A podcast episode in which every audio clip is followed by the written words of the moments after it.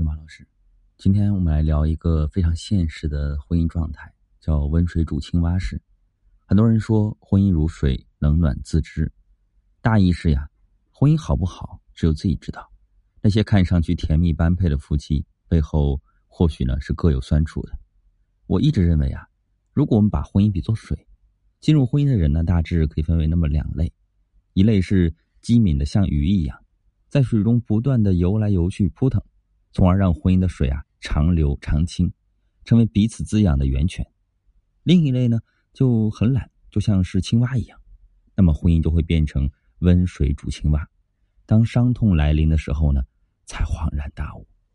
佳佳正在和老公闹离婚，每天吵的是不可开交。佳佳呢今年三十岁，是家里最小的孩子，几个哥哥姐姐呢都比她年长很多。所以呢，他在家里从小都是集万千宠爱于一身的。在大学毕业之后，佳佳工作了两年，然后就结婚生子，做了全职太太。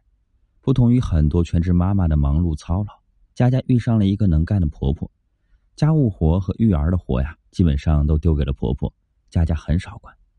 与其说她是一名全职妈妈，不如说她是一个全职享受生活的女孩。包聚约会一样不耽误，高兴了就去商场买买买。佳佳也不是没有过雄心壮志，她曾经也想过去职场上厮杀打拼，实现自己的价值，但每次都是干不了多久就喊累辞职了。结婚没两年，她和老公已经完全没有交流的共同话题了。佳佳关注的影视八卦呢，没有办法引起老公的兴趣；老公的职场经历呢，也没办法跟她分享，因为他根本听不懂，更不可能给出有效的建议。明明是同床共枕的两个人，心啊，却像隔着十万八千里。好像是活在了两个世界。再后来呢，老公事业遇到瓶颈，压力大到整夜都不能睡觉，每天都处在十分焦躁的状态。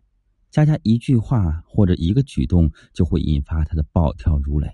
就这样，剑拔弩张持续了大半年，男人终于提出了离婚。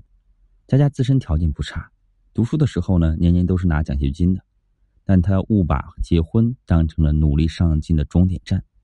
以为自此呢就有了人生的依靠，这种认知呢，把它变成了温水里的青蛙。对于婚姻中渐渐升高的温度呢，没有一丝的警觉。对于佳佳的老公来说，他就像是一个一个人拼尽了全力用绳子拉着一家老小在前行。